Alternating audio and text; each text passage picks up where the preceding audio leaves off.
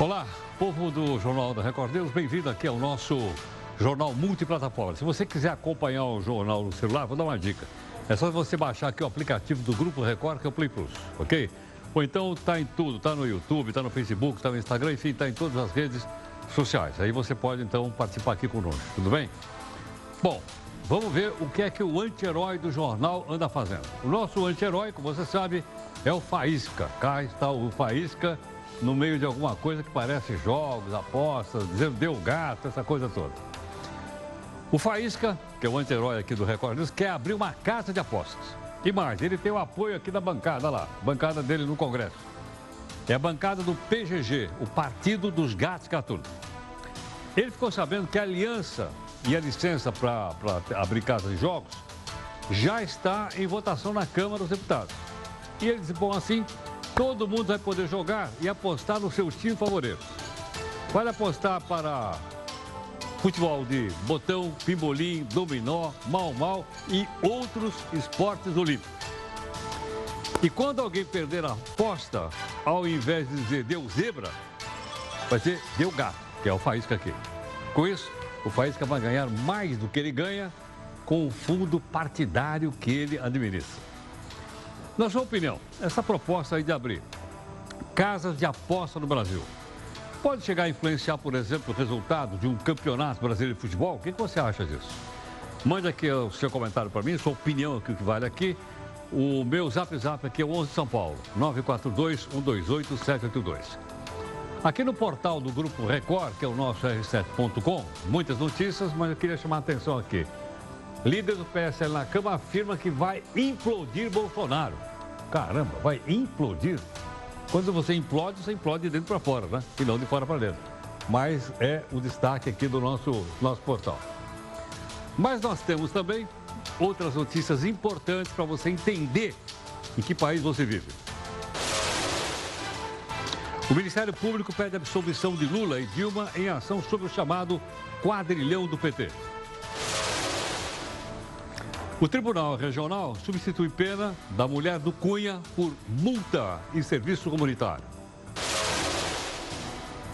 Atenção aí, pistoleiros. A Câmara proíbe deputado de andar armado no plenário. Bolsonaro sanciona a lei que define a partilha do dinheiro do pré-sal. O ex-médico Roger Abdelmaci deixa a prisão manciliar e volta para o Chilindró decide a justiça. Mais um capítulo da série La Casa de Papel.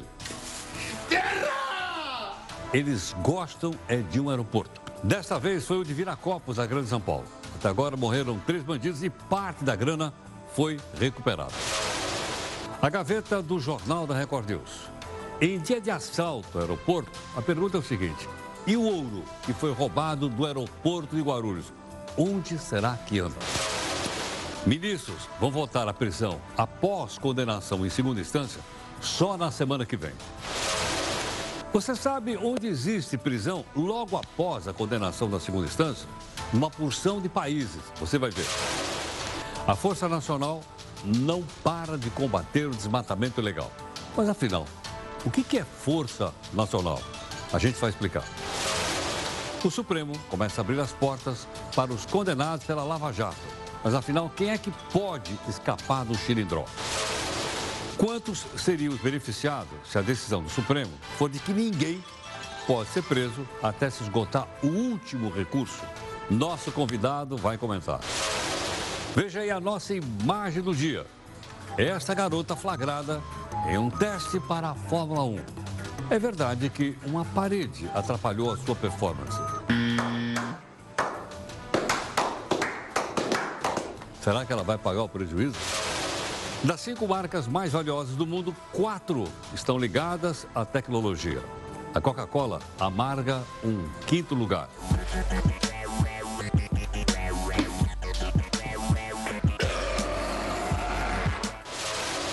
Já se estuda no Brasil a liberação de apostas em eventos esportivos, como por exemplo, existe na Europa e nos Estados Unidos. Na sua opinião, liberar a aposta em jogo de futebol pode influenciar o resultado da partida? Manda aqui sua opinião para mim, no nosso Zap Zap, 11 São Paulo, 942 128 782. Eu vou repetir. 11 São Paulo, 942 128 782.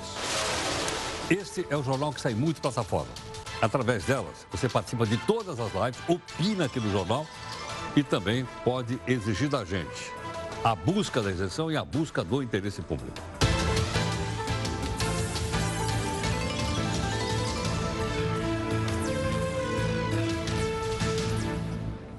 Olha, lembrem, portanto, que o nosso podcast é 5 da tarde, né, no estúdio do R7.com. Às 6 horas tem a reunião de pauta, hoje a participação da Júlia e também da Neide. A reunião de pauta é 6 e 15 da tarde, você pode participar e pode influir nos assuntos que vão aqui no Jornal à Noite. Comunicação fica fácil também com a nossa hashtag, que é JR News.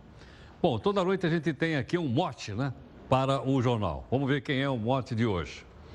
É do cidadão que escreveu escreveu a Declaração da Independência dos Estados Unidos, Thomas Jefferson. Olha o que ele disse: onde a imprensa é livre e todo mundo é capaz de ler, tudo está salvo.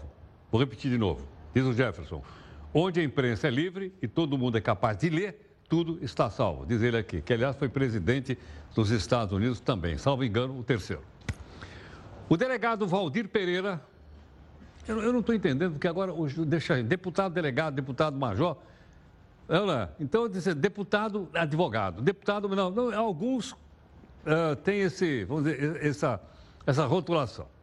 O deputado delegado, Valdir, que é o líder do PSL na Câmara, você viu agora um pouquinho, ele não gostou nada da tentativa de puxar o tapete dele. Tentaram puxar ele né, da liderança do partido na Câmara.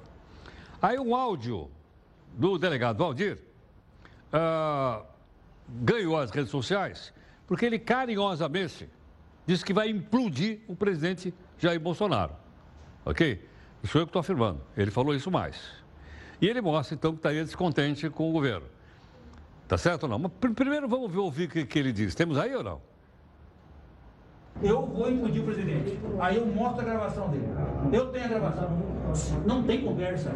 Não tem conversa. Eu implodo o presidente. Acabou. Cara, acabou, cara. Eu sou o cara mais que esse vagabundo, cara. Eu andei no sol 246 cidades, no sol gritando o nome desse vagabundo. Não, não, não. Será que eu entendi bem que ele chamou o presidente de vagabundo? É verdade que depois ele, ele se. Né, ele se arrependeu e tal. Aliás, também não sabia o verbo implodir. Eu implodo, tu implodes, eles implodem. Eu também não conhecia o verbo implodir. Mas ele é o delegado, é melhor a gente respeitar, porque delegado pode mandar nós para o xilindró. É a política que nós estamos. É, são as pessoas que nós escolhemos. Não esquece disso, somos nós que escolhemos essa turma lá. Bom, vou mudar de assunto. Os ministros do Supremo vão voltar à prisão após a segunda condenação. Ou condenação em segunda instância, né? só na semana que vem. Hoje foi a abertura da sessão. Hoje a sessão lá no Supremo foi reservada para a leitura do relatório do ministro Marco Aurélio. E os advogados que atuam nos processos que estão lá também puderam falar. Mas chamou a atenção da gente, entre outros, o ex-ministro da Justiça, o advogado José Eduardo Cardoso, que participou também defendendo lá a sua causa. Ou nós resolvemos o problema do sistema prisional no Brasil, ou não parará a impunidade. Não é prendendo desta forma que nós resolveremos o problema, só agravaremos o sistema. E se dirá, construam mais prisões. Eu tentei construir com o ministro. Tentei. Não há verba para suprir esse déficit. Não há. E mais, ninguém quer um presídio para chamar de seu. Ninguém quer. Ninguém quer um presídio na sua cidade. Os governadores não querem. Traz desgaste político, o custo é altíssimo. Não tem como resolver esse problema, a não ser enfiar pessoas como gado. Foi ele que disse que uma vez, se ele fosse condenado, ele preferia morrer do que ir para a cadeia não? E disse que as cadeias brasileiras parecem masmorras medievais. E o homem era ministro. Por que não mudou? Bom, não sei. Essa é só uma observação. Vamos conversar um pouco a respeito para a gente poder entender o macro disso com o jurista, professor de Direito, doutor Adilson Talari, que gentilmente está aqui conosco. Doutor Talari, mais uma vez, obrigado aqui pela gentileza, pela participação aqui conosco. Prazer muito grande, Heroto. Muito obrigado. Bom, e aí? O que, que nós vamos fazer? Olha, essa questão da, da prisão em segunda instância é mais um problema político, econômico e propriamente jurídico. Veja, a nossa Constituição tem mais de 30 anos e ela sempre diz que ninguém será considerado culpado se não uh, sentença transitada em julgado. O trânsito em julgado só vai acontecer quando não tiver mais recurso. O, o, o, qual era o, hábito? Era recorrer, recorrer, recorrer. Quer dizer, quem vai para a cadeia é quem não tem dinheiro para pagar advogado. Então, aí já, nós já temos um, um problema econômico aí, tá certo? O, quem tem dinheiro para pagar advogado, hum, espera prescrever. Acabou, acaba prescrevendo, não, não tem problema. E agora, o outro problema, que é muito mais grave, é o problema político. Não dá para disfarçar. Embora o ministro Toffoli tenha dito que nós estamos cuidando do caso em tese. E não, e, não a benefício olha, de alguém? Não, tem um nome, chama Lula. Lula. Nós estamos discutindo Lula. Se o Lula vai ou não vai sair da cadeia. Então, não haveria essa discussão toda se não tivesse esse personagem especial que é o Lula. Nós estamos discutindo Lula. É isso. O, o, o Toffoli, presidente do Supremo, não podia ser ministro do Supremo. Porque quando ele foi nomeado pelo Lula, ele não preenchia os requisitos de notório saber jurídico, ele era um simples advogado. Agora, o brasileiro tem uma virtude, né? O brasileiro é? não é ingrato. Não, não. É, favores são sempre retribuídos. Quem recebe um, um, favor desse, ser nomeado ministro do Supremo, não, tem que corresponder, claro, né? Claro. Agora, professor Dalari, é claro que quando há uma decisão da justiça, a gente acata. Ainda que a gente possa discordar, que a gente possa criticar, etc, etc. Sim, isso é um, um, um preceito fundamental do direito. A decisão judicial se cumpre se não tiver possibilidade de recurso. Por isso que você tinha infinidade de recursos. Agora, esse, o, o, Supremo já por quatro vezes já se manifestou no sentido de que é lícita a prisão após decisão de segunda instância. É ilícito? É lícita. Ah, é lícita. Por quê? Ah. Por quê? É, há um princípio também fundamental do duplo grau de jurisdição, quer dizer, ninguém ser julgado uma vez só. Por isso você tem um recurso. Na primeira instância, é examinado o caso inteiro, as provas e tal. Na segunda instância, tudo isso é reexaminado. É um novo julgamento? É um novo julgamento, na segunda instância.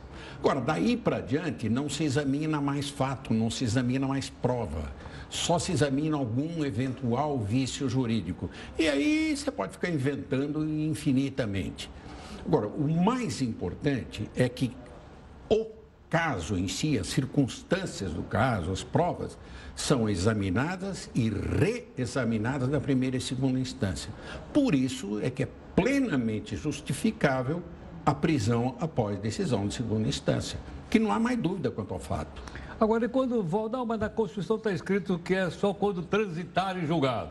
Ou seja, quando todos os recursos tiverem sido esgotados. Não, essa é uma das, das interpretações. Quer dizer, quando é, transitado em julgado, significa que não não, uh, não existe mais nenhuma possibilidade de questionamento jurídico.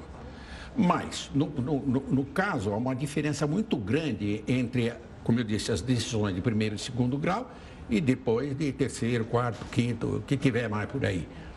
É porque vamos dizer, a situação de fato, a prova, a culpabilidade, isso já está decidido. No primeiro e no, e segundo, no segundo, julgamento. Tá. Isso já está decidido. Está decidido. Então, é, é, perfeitamente normal o cumprimento provisório, vamos dizer, da sentença após a decisão em segundo grau, porque a possibilidade de, altera, de alteração da sentença é remotíssima. Agora, me uma coisa. Então, se o Supremo Tribunal já decidiu quatro vezes dizendo que é lícito começar a cumprir Sim. pena. Como é que, por que, que tem que examinar mais uma vez? Por causa do Lula. Porque anteriormente a questão do Lula não estava em debate. Ah. Agora é o problema do Lula. É a mesma coisa, essa questão que o Supremo inventou agora de, de razões semifinais, para beneficiar o Lula. Porque é normal no, no processo, a produção pelos réus de razões finais. Agora, o, o, Supremo inventou razões semifinais, quer dizer, quem, é, onde houver denúncia, né, onde houver colaboração é, premiada, os, os réus não são iguais. Primeiro tem que falar o, o réu confesso e, por último, o que foi acusado Então, posso entender que o Supremo está tá, tá, tá se orientando mais pelo campo político do que pelo campo jurídico? É possível entender assim ou não? É perfeitamente possível, não há, não há nenhuma dúvida quanto a isso. Vamos, vamos examinar duas coisas aqui. Eu já falei do Toffoli que não podia ser. Tá, tá. E uh, tem um outro exemplo muito claro, é do Lewandowski, quando, quando fatiou a, a, a, a o caso da Dilma. pena da Dilma. Ah. Não está na Constituição. A Constituição diz que a cassação do mandato implica a, a perda dos direitos políticos. E o Lewandowski inventou aquilo. Agora, o, o, o Supremo é, é, assim uma coisa de máfia, sabe? É enfim, eu não vejo o seu erro, o senhor não vê o meu. Um absurdo deste tamanho, um absurdo jurídico. Porque nenhum dos outros comentaram, não, nem. Não, não, ninguém não, não, não, não. Eu não falo do seu rabo, você não fala do meu, tá tudo Nossa, bem. Mãe. É, é um, um, acordo de cavalheiros, eu diria. Cavalheiros, eu, é, eu diria mais de cavalheiros, está entre aspas. Está é, tá entre aspas. Agora, isso não é ruim para a cidadania, de uma maneira geral? É. Eu não estou falando do partido político, mas não, cidadania. Não, é péssimo, é péssimo, é péssimo. Nunca. Eh, veja, em toda, eu tenho mais de 50 anos de formado, quer dizer, em toda a minha vida, né, quando eu estava na faculdade, é, ser ministro do Supremo Tribunal Federal era a glória máxima, é o máximo que um jurista podia querer na vida. Hoje, o que, que é? Ministro do Supremo é objeto de, de gozação, de chacota, de ofensas. Eu, eu, ouvi uma conversa aí no sentido de que o Supremo iria eh, instaurar um processo para eh, punir as pessoas que estão que denegrindo a imagem do tá. Supremo.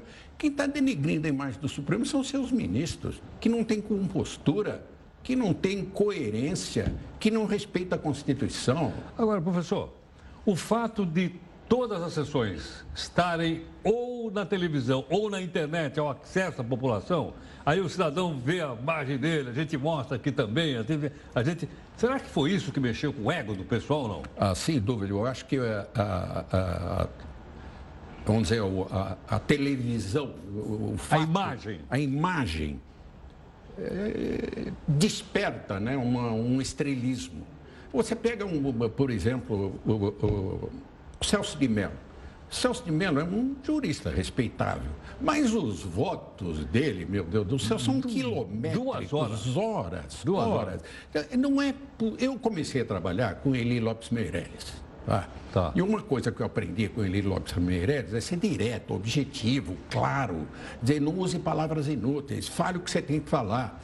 Agora, aqueles votos quilométricos, está ali a televisão filmando, né? Demonstração de erudição, mas que demonstração de erudição? Você, é, é, para ser ministro, você tem que ser erudito. Isto é uma condição, não é para você demonstrar Quer dizer, o fato de você ser ministro pressupõe-se que seja culto e erudito. Claro. E muitas vezes os termos eu não consigo entender. Não, eu não. fico olhando ali e não entendo o que eles falam. Não, é um juridiquês danado, com citação de tudo quanto é jeito. Quer dizer, perde-se até o fio da meada. É, é, é, há uma perda de qualidade do julgado quando ele é extenso demais e, e, e, acaba tendo contradições, tem muita coisa que não tem nada, absolutamente nada a ver com o caso que está em debate, em discussão. Né? É bem ruim isso. Quarta-feira a gente vai, vamos continuar acompanhando, vamos ver o que, que vai dar.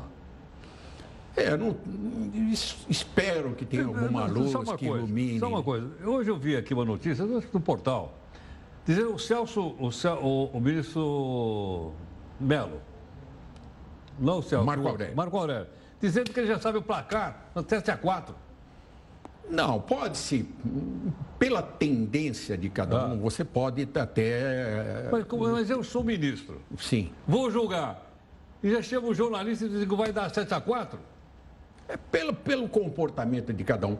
Olha, você tem alguma dúvida do voto do Lewandowski? Você tem alguma dúvida do voto do Gilmar? Tem alguns ali que pensam que ainda podem, raciocinam e tal, levam em consideração os fatos, os fundamentos. Agora, tem alguns ministros que são absolutamente facciosos. Se você se for a favor do Lula, ele vai votar a favor. Se for contra o Lula, ele vai votar contra. Acabou. Professor, obrigado pela gentileza, viu? Eu que Muito agradeço o seu convite. Muito obrigado. obrigado. Cuidado aqui, professor. Muito obrigado. Professor Adilson Dalari, jurista e professor de Direito Administrativo da PUC, conversando aqui conosco né, e dando uma aula aqui para gente. De uma maneira fácil, simples, não é como o ministro Supremo que fala, eu não consigo entender. Eu entendo o que ele fala, posso pensar a respeito, né, cria na gente uma, uma mexe com a, com a gente, para a gente criar a nossa própria opinião a respeito de assunto, com a colaboração, como ele fez agora aqui conosco. Espero que tenha ajudado. Bom, mas para a gente entender melhor, afinal, existe prisão ou não após condenação em segunda instância? Não estou falando do Brasil. Vamos olhar um pouquinho para o mundo. A gente olha através do texto do Eufrides Júlio. O Supremo ainda não decidiu se a prisão após a sentença de segunda instância é constitucional. Vale a decisão do próprio Supremo de novembro de 2016, que autoriza a execução da pena antes da apreciação de todos os intermináveis recursos. A subprocuradora-geral da República, Luísa Cristina Friheisen, é uma das autoras de um artigo sobre execução provisória da pena, isso de prisão em outros países. Inclusive, este artigo foi citado pelo ministro Teori Zavascki no voto em que decidiu o julgamento do Supremo em 2016. É uma questão relativa à eficiência do sistema. E por que a lei é importante? Por que a decisão do Supremo foi importante? Porque antes nós ficávamos exatamente Aqui tem excesso de recurso, aqui não tem. Quando o Supremo diz execução provisória para todo mundo, a lei vem para execução provisória para todo mundo. Em segundo grau, a execução provisória, eu digo, é necessária para a eficiência do sistema. E de crimes gravíssimos, que não são crimes de administração, basta pegar o censo penitenciário, que foi feito pela ministra Carmen Lúcia, para verificar qual é o percentual de quem está preso por, crime, é, por crimes contra a administração. Para a subprocuradora, se o Supremo optar que a prisão prisão só pode ocorrer após o fim de todos os recursos disponíveis, o Brasil terá que iniciar um debate sobre o número de recursos disponíveis no direito penal do país. Para se ter uma ideia, hoje há mais de 30 tipos de recursos no processo penal brasileiro. Os países que autorizam a prisão após o julgamento de recursos ou após o trânsito em julgado não têm a mesma possibilidade de recursos que o Brasil dispõe. Mas como é que a prisão em segunda instância funciona em outros países? Na Argentina, a execução da pena é imediata após a sentença do primeiro grau. Não é preciso aguardar todos os recursos e há exceções para grávidas ou então mães com os bebês menores de seis meses de idade. Nos Estados Unidos, as prisões podem ocorrer depois das sentenças de primeira instância, mas a estrutura do judiciário é muito diferente do formato brasileiro. Em regra, na justiça norte-americana, o sistema de julgamentos é por decisão do júri popular. Já na Inglaterra, o condenado espera o julgamento dos recursos enquanto cumpre a pena. Só há exceções nos crimes em que a lei garante a liberdade sob fiança. Já na Alemanha, nos casos de crimes graves, a decisão de primeira instância não é um resultado do julgamento de apenas um magistrado, mas de um colegiado formado por juízes e julgadores leigos. Enquanto recorre, o réu aguarda preso. Na França, as detenções podem ser feitas já a partir dos julgamentos de primeira instância, que são realizados por grupos de juízes. E na Itália, a prisão pode ocorrer após a sentença de segunda instância. O que, que você achou disso? Você viu aí a comparação com outros países, aí você forma sua própria opinião a respeito da nossa Constituição e da maneira pela qual o nosso direito é organizado. O Ministério Público pediu a absolvição de dois ex-presidentes, do, do ex-presidente Lula e Dilma, de uma ação do chamado quadrilhão do PT. Os ex-ministros Antônio Palocci, Guido Mantega, João Bacar também seriam beneficiados. O ex-procurador Rodrigo Janot acusou Lula e Dilma em 2017 na participação de desvios que chegaram a um bilhão e meio de reais. O dinheiro teria sido pago em contrato da Petrobras do BNDES e do Ministério do Planejamento. Vamos ver como é que é, o processo segue e a gente vai, logicamente, noticiar aqui. Bom, vamos então para a nossa primeira live desse jornal multiplataforma para que você possa então fazer os comentários aí a respeito da nossa pergunta do dia, ok? Vamos lá. A mulher do ex-deputado federal e presidente da Câmara, a jornalista Cláudia Cruz, teve agora a condenação de dois anos e seis meses em regime aberto. É, foi substituída. Multa e prestação de serviço comunitário. Ela foi condenada na Operação Lava Jato por manter grana não declaradas no exterior. Outra questão. A Força Nacional de Segurança Pública continua combatendo os focos de incêndio na Amazônia, que é muito bom realmente. Até fevereiro, em Roraima, para cuidar da cidade de Paracaima, que fica na fronteira com a Venezuela, lá estava também a força. Agora é o seguinte: o que significa exatamente Força Nacional? Gustavo, o que é que significa Força Nacional? Olá, Heródoto. Sempre que acontece algo mais grave no país, o presidente ou o Ministério da Justiça costuma pedir ajuda da Força Nacional de Segurança Pública. Logo que estourou a bomba das queimadas na Amazônia, o presidente autorizou que a Força Nacional de Segurança Pública desse um auxílio ao IBAMA nas fiscalizações. A Força Nacional também já foi acionada em casos de greve de policiais militares, como aconteceu no Espírito Santo em 2017, e ainda em manifestações de grandes eventos, como na Copa do Mundo de 2014, por exemplo. O que, é que a força representa? A Força Nacional de Segurança Pública foi criada em 2004 pelo presidente Luiz Inácio Lula da Silva e atua juntamente com os estados e a União Federal. É um trabalho conjunto de cooperação federativa. E qual é a função dessa Força Nacional?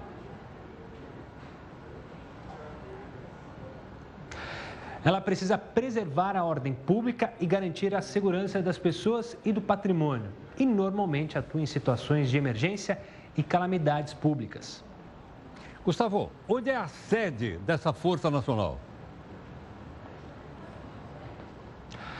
A tropa da Força Nacional fica sediada em Brasília, no Batalhão Escola de Pronto Emprego, e conta com policiais militares, civis, bombeiros, militares e profissionais de perícia dos estados e Distrito Federal que precisam agir rápido. O lema é estar preparado para tudo.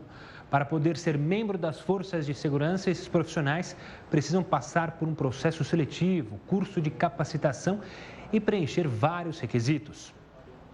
Gustavo, afinal, quem é que pode pedir a ação da Força Nacional?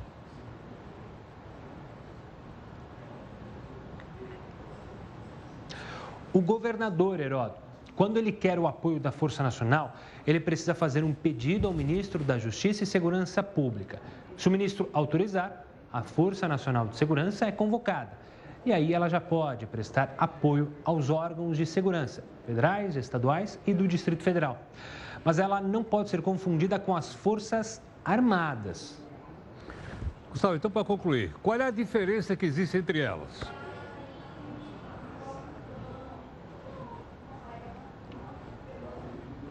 A Força Nacional de Segurança não é uma tropa federal. Ela é composta de policiais de diversos estados e também não atua no exterior, diferentemente das Forças Armadas.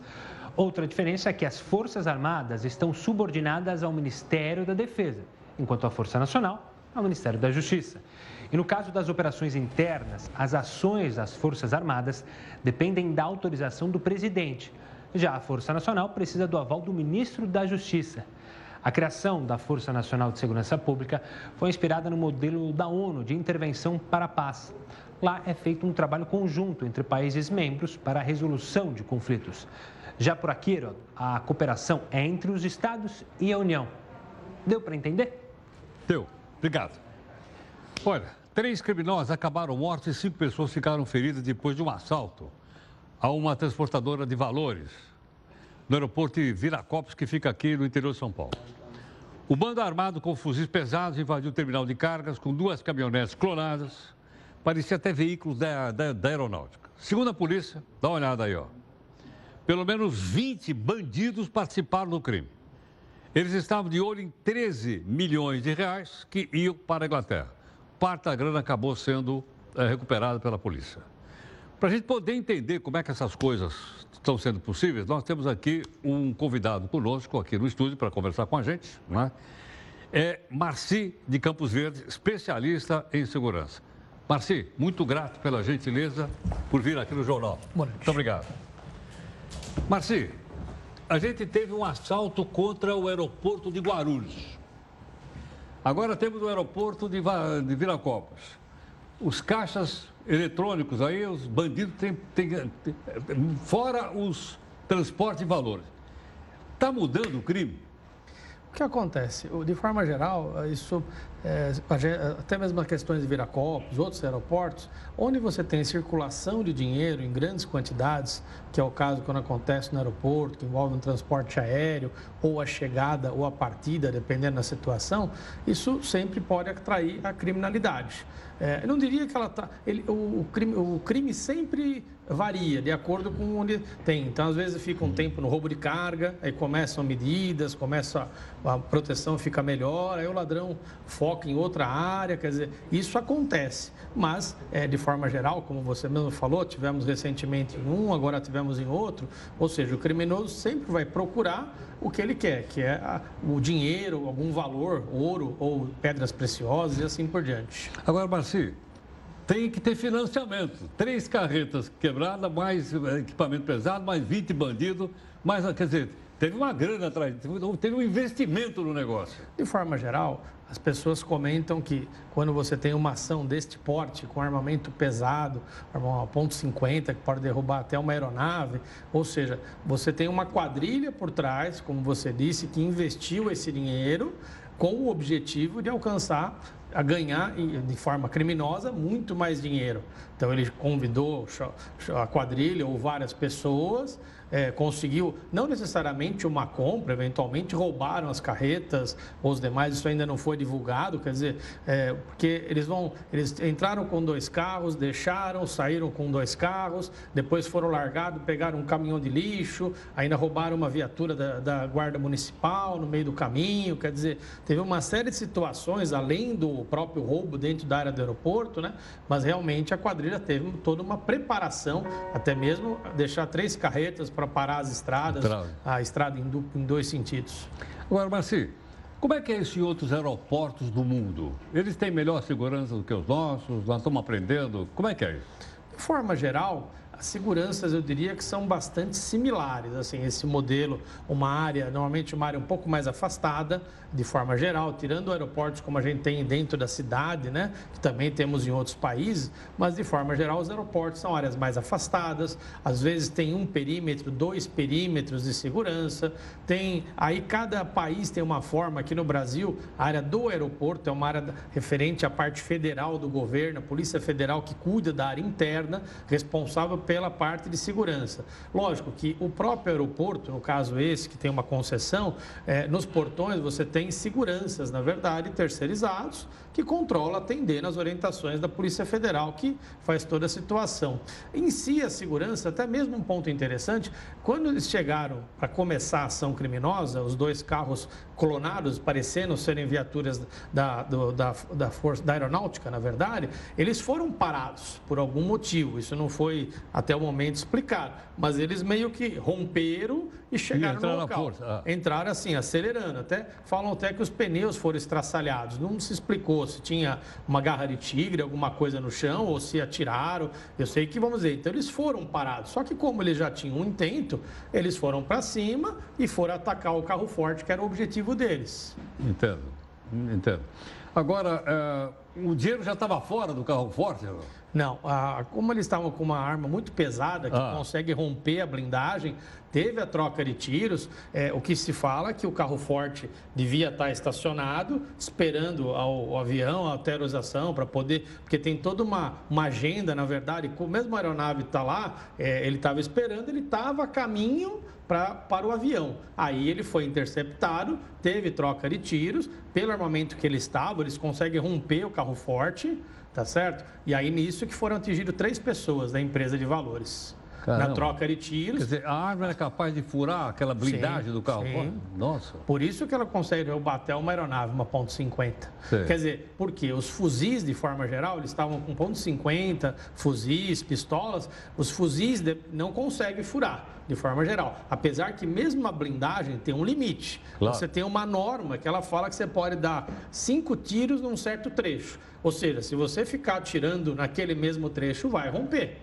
É, o objetivo da blindagem é ganhar um tempo para uma fuga. Neste caso, não teria, porque eles estavam, entre aspas, meio que cercados, sendo alvo de um tiroteio. Ainda atiraram, trocaram tiros, a, a- a equipe de segurança da empresa de transporte de valores com os criminosos. Três eh, vigilantes foram atingidos, foram socorridos e não eh, estão, foram socorridos e não correm perigo. E os ladrões roubaram os malotes. Aí eles Que- Aí eles foram obrigados a abrir a porta, então. Praticamente, para de não uma morrer. arma, então, né, para não morrer, para não Mas morrer. Simplesmente isso. Ou seja, aí os ladrões fugiram, eh, deixaram aqueles carros fora, já tinham dois carros por outro- perto de outro portão, o portão foi arrombado com esses dois carros de fora, eles fugiram com os dois carros, foram interceptados por uma equipe da GCM e da polícia, nova, nova troca de tiros, aí um, um oficial foi atingido, depois eles foram, teve no- nova fuga, eles estavam trocando para um caminhão de lixo que eles já tinham deixado para fugir com o caminhão de lixo. Nova troca de tiros. Aí a polícia conseguiu parar o caminhão de lixo, tinha armamento, estavam os malotes lo- localizados ali. Nisso eles pegaram um sargento e colocaram na, na, na frente do carro para usar como escudo humano. Quer dizer, Ah, é? então na fuga, na Ah. verdade, é que teve, quer dizer, além do crime em si, dentro do aeroporto, você teve duas ou três trocas de tiro na via pública, além disso, e você teve, quando o último carro que eles pegaram, a viatura da GCM, depois outro carro, eles, dois foram para um lado e um foi para o outro, cada um fez um sequestro.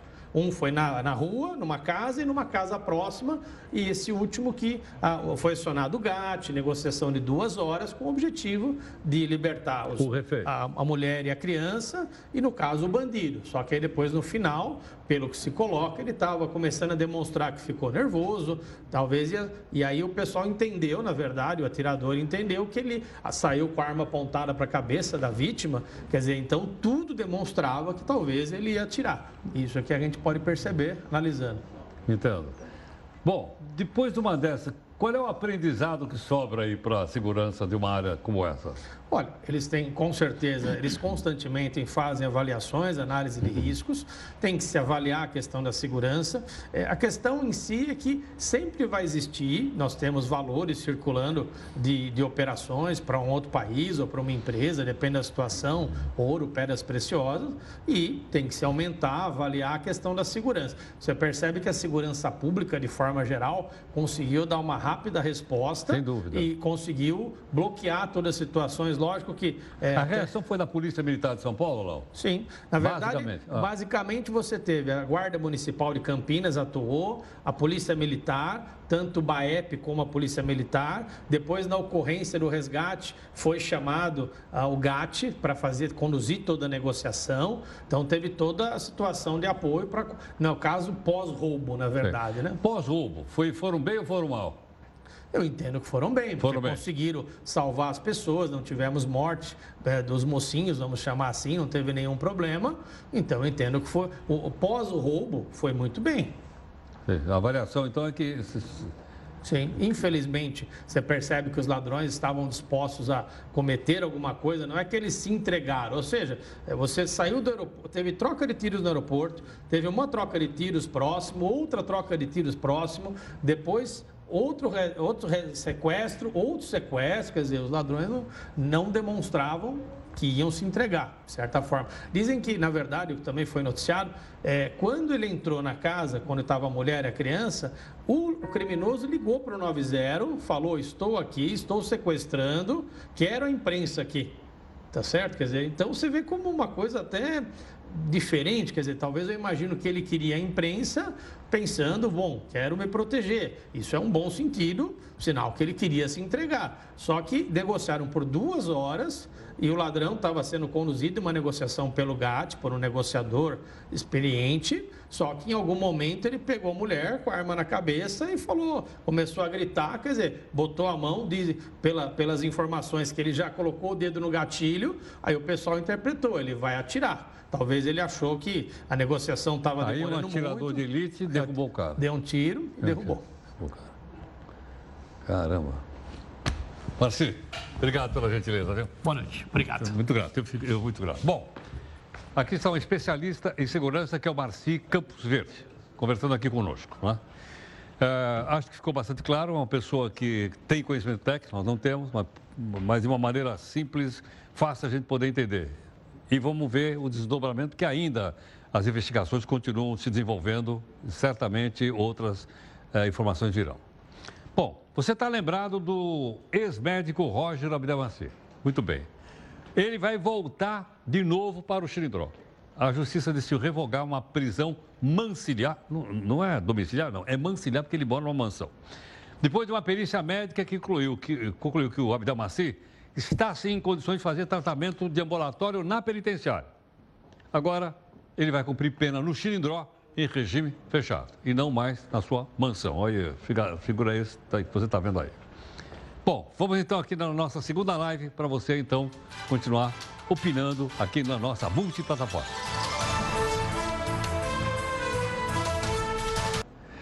O presidente Bolsonaro fez uma live agora há pouquinho nas redes sociais, falou das manchas de óleo nas praias do Nordeste. Vamos ver. E agora, a questão de derramamento de óleo nós estamos com muitas praias poluídas, já tem reflexo do turismo isso aí, tá certo? Alguns já querem culpar o governo, deixe bem claro. Desde o dia 2 de setembro, o governo brasileiro já vem analisando esse derramamento de óleo para buscar é, possíveis responsáveis. Mas, na época que nós previmos que foi derramado esse óleo, nada menos do que, Luciano, que 140 navios petroleiros passaram pela região.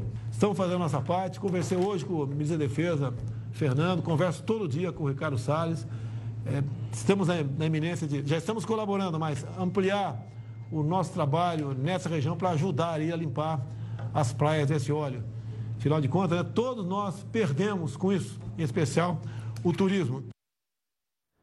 Bom, ele acabou de dizer que 140 petroleiros passaram por lá. Bom, o presidente Bolsonaro sancionou hoje uma lei que define como vai ficar a distribuição da grana do mega leilão do petróleo. Vai ser dividido entre o governo federal, estadual e o municipal. De acordo lá com o texto, vai 5% para estados e para o Distrito Federal, 15% para os municípios e 3% para os estados onde estão localizadas as jazidas de petróleo, claro. O leilão está marcado para novembro e o governo espera arrecadar 106 bilhões e meio de... Olha, mais de... São 106 bilhões de reais. É, é grana que não acaba mais. Bom, hoje, uma audiência pública na Câmara, nutricionistas, pediatras, ONG apoiaram um projeto que está rolando lá, que é de autoria do deputado Fábio Ramalho, do MDB de Minas, que proíbe a venda de refrigerantes nas escolas de educação básica públicas e privadas. O projeto. Não, não vou, vamos falar com o deputado, que eu vou perguntar diretamente para ele. Põe só para mim o crédito do deputado, então? Isso aí. Deputado Fábio Ramalho. Deputado, obrigado por atender aqui o Jornal da Record News. Eu que agradeço a oportunidade de estar aí nessa Record com tanta gente que faz o bem. Obrigado. Deputado, há quantos anos esse projeto está rolando na Câmara dos Deputados?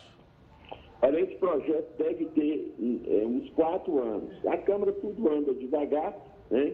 Mas eu espero que agora, nesse, nesse, no, no tardar ano que vem, a gente possa é, votar esse projeto, onde que eu entendo um, uma interpretação errada de algumas pessoas da imprensa, porque as fábricas de refrigerantes, na sua maioria, que são poderosas, é, é, não querem que esse projeto seja aprovado. Agora, deputado, qual é a principal preocupação? É com os dentes das crianças? É com a obesidade? Qual é a preocupação? A principal preocupação é com as crianças e principalmente com a obesidade. Porque a criança, você tem que ensinar e orientar ela. E a melhor orientação para ela é mostrar para ela que o refrigerante não é um produto saudável. E a partir do momento que você tem a sua, eh, você já tem a sua consciência, já, já sabe o que, que possa fazer, aí tudo bem, mas uma criança você tem que orientar ela. E a melhor maneira de você orientar, talvez, eu, eu, eu penso, que é você proibir nas, nas, escolas. Porque, por exemplo, quando você ensina uma criança que jogar lixo nas ruas, jogar lixo em qualquer lugar vai poluir, ela aprende melhor e ela consegue passar isso para as demais pessoas. Agora, deputado, já existe em alguns municípios onde isso não é possível, já é proibido. Não vai haver um choque de legislação? Não, porque a legislação federal ela está acima tanto da, municipal como da estadual. Né? Ela vai estar lá na MAGNA, uma, uma lei federal. E muitas vezes, quando você tem uma legislação, uma legislação municipal estadual, se não tiver legislação federal, essa, se alguém entrar na justiça, vai cair isso. Perfeitamente. Bom, é, em que ponto está o projeto agora? Está em comissão, já passou, pode ser avaliado pelo plenário? Como é que está? Não, ele já pode ser avaliado pelo plenário. eu tenho uma deputada aqui trabalhando, trabalhando a Paula Belmonte, trabalhando nesse, nesse sentido, juntamente com toda a equipe de nutricionistas, e eu, eu, vou, eu vou estar, já estive na conversa com o presidente Rodrigo Maia, e, nós, e se Deus quiser, nesse ano ainda, talvez a gente ainda leve esse projeto para a urgência do, do plenário e que ele seja votado e que possa trazer mais saúde para as crianças, que a gente tem que olhar essas crianças brasileiras, sobretudo com mais carinho e dar para elas mais segurança. Deputado, muito obrigado pela gentileza por atender aqui o Jornal da Record News. Eu que agradeço. Parabéns pelo seu trabalho aí. Muito grato. Muito obrigado. Ok, obrigado. Muito obrigado. Deputado Fábio Ramalho, então ele é autor do projeto para proibir uh, refrigerantes nas escolas, principalmente por causa do problema de obesidade, como ele explicou aí. Subiu para cinco o número de mortes confirmadas lá no desabamento do prédio em Fortaleza. E nós pedimos para que a nossa companheira, a Luana Gurgel, né, ela atualizasse as informações para a gente. Luana, boa noite, Luana essa casa. Tudo bem, presidente? Nós somos. Boa noite, Heródoto. Olha, o último balanço que nós tivemos apresentou o nome de Nayara Pinho Silveira, de 31 anos, encontrada morta hoje, na tarde de hoje. Ela foi encontrada abraçada com o cachorro da família no mesmo apartamento em que foi encontrado o corpo do pai dela, o Antônio Gildásio Holanda Silveira, de 60 anos. Hoje também foi localizado o corpo de Isaura Menezes, de 81 anos, e a primeira morte confirmada foi a do Frederico Santana dos Santos, de 30 anos. Mas existe ainda um corpo já dado como morto que continua nos escombros do edifício Andréia. Os bombeiros afirmam que ainda há possibilidade das outras cinco pessoas que estão desaparecidas estarem vivas por causa de bolsões de ar. Eles vêm trabalhando ainda com cães farejadores, drone que localiza, que tem sensor de calor e com isso eles conseguiram chegar a três pontos quentes. O que são esses pontos quentes? Áreas em que é possível que haja vida. São pontos equivalentes aos apartamentos 501, 302 e o térreo, a saída traseira do térreo do edifício Andréia. O trabalho segue ininterrupto, são 135 pessoas do Corpo de Bombeiro Militar aqui trabalhando, sendo 40 especialistas em áreas de tombamento. Além disso, além desses homens e mulheres, existem outros uh, voluntários, bombeiros civis. Ao todo, são cerca de 500 pessoas trabalhando aqui nos escombros. De volta com vocês. Muito obrigado. Bom, então continuamos acompanhando, obviamente. Vamos então para a nossa terceira live de opinião aqui no nosso jornal Multiplataforma.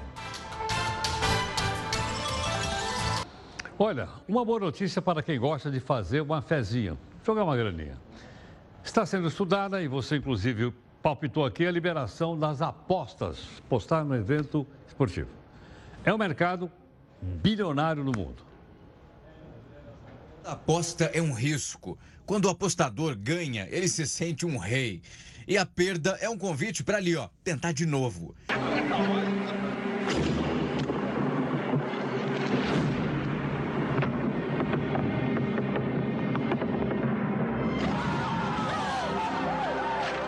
É assim com as loterias esportivas, por exemplo. Um mercado que pode crescer muito de olho na ousadia do jogador. Estima-se que a Ásia e também a Austrália concentram o maior volume de apostas, que podem ser desde lotos, bingos e cassinos, até as relacionadas a esportes, como partidas de futebol e também as corridas de cachorro ou até tênis e basquete. Saiu para o arremesso de três pontos mais. A fezinha em eventos esportivos é o grande negócio hoje em dia. Na Europa, são mais de 12 milhões de apostadores e 19 países que têm uma regulamentação sobre o jogo. O Reino Unido é o maior do mercado europeu, movimenta mais de 26 bilhões de euros. As apostas em futebol, online e também offline, representam 35% do total desse segmento. Uma indústria que gera receitas, impostos e também empregos. No Reino Unido, as apostas esportivas geraram 106 mil empregos diretos e renderam cerca de 1 bilhão e meio de euros aos cofres do Estado. Uau! Mas existem os problemas, como o vício que afeta 430 mil pessoas na Inglaterra. Por isso, o setor está buscando uma autorregulamentação, levando em conta a experiência internacional. Será que as apostas em eventos esportivos dariam certo?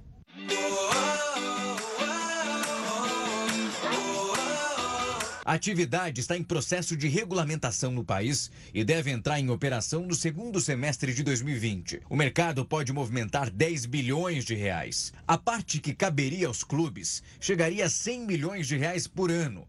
Quanto maior for o mercado, maior o bolo a ser distribuído. Resta saber se esse mercado brasileiro está maduro para lidar com tanto dinheiro. Jogo no pano, jogo feito. Vermelho 27. Ah. Isso é antigo. O texto da Neide Martigo que você acompanhou aqui. Ok? Só um detalhe. Tem um, um, índice que eu acho que é o mais conhecido do mundo, chama Interbrands. E ele normalmente publica assim quais são as 100 marcas mais valiosas do mundo. Esse aqui é, é, é mais um ranking. Eu não vou dizer para você quais são elas, é melhor a gente olhar aqui no telão só para você ter uma ideia do que significa isso, olha só. A marca mais valiosa do mundo é da Apple. Olha quanto ela vale: 234 bilhões. 284 bilhões. O Google vale 167 bilhões. É dólar isso aqui, gente, não é real, não. Uma marca. Olha quanto custa a marca, quanto ela vale. A Amazon, terceiro lugar, 125 bilhões de dólares. Microsoft, em quarto lugar, vale 108. Então, a primeira, segunda, terceira, quarta, todas são empresas de tecnologia. A quinta, que foi primeiro lugar durante muitos anos, vale muito. 63 bilhões de dólares. É a Coca-Cola. Olha só, olha como mudou isso aqui e olha o, olha o valor. Tem mais de 500 bilhões de dólares, só a marca. Obrigado aqui em nome da nossa equipe de técnicos, jornalistas. A gente tem a live aqui. Aqui você tem também o Jornal da Record com a Adriana e o Celso. É? E o nosso encerramento de hoje é com a invasão de uma casa nos Estados Unidos. Os invasores foram curtir uma. Invasor? É, vamos ver que invasor é esse aqui na piscina.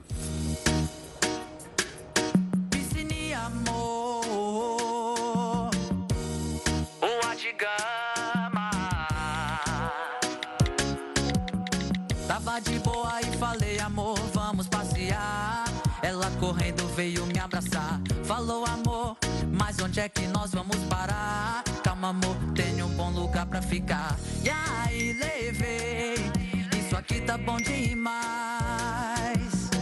E aí bebê, que delícia demais.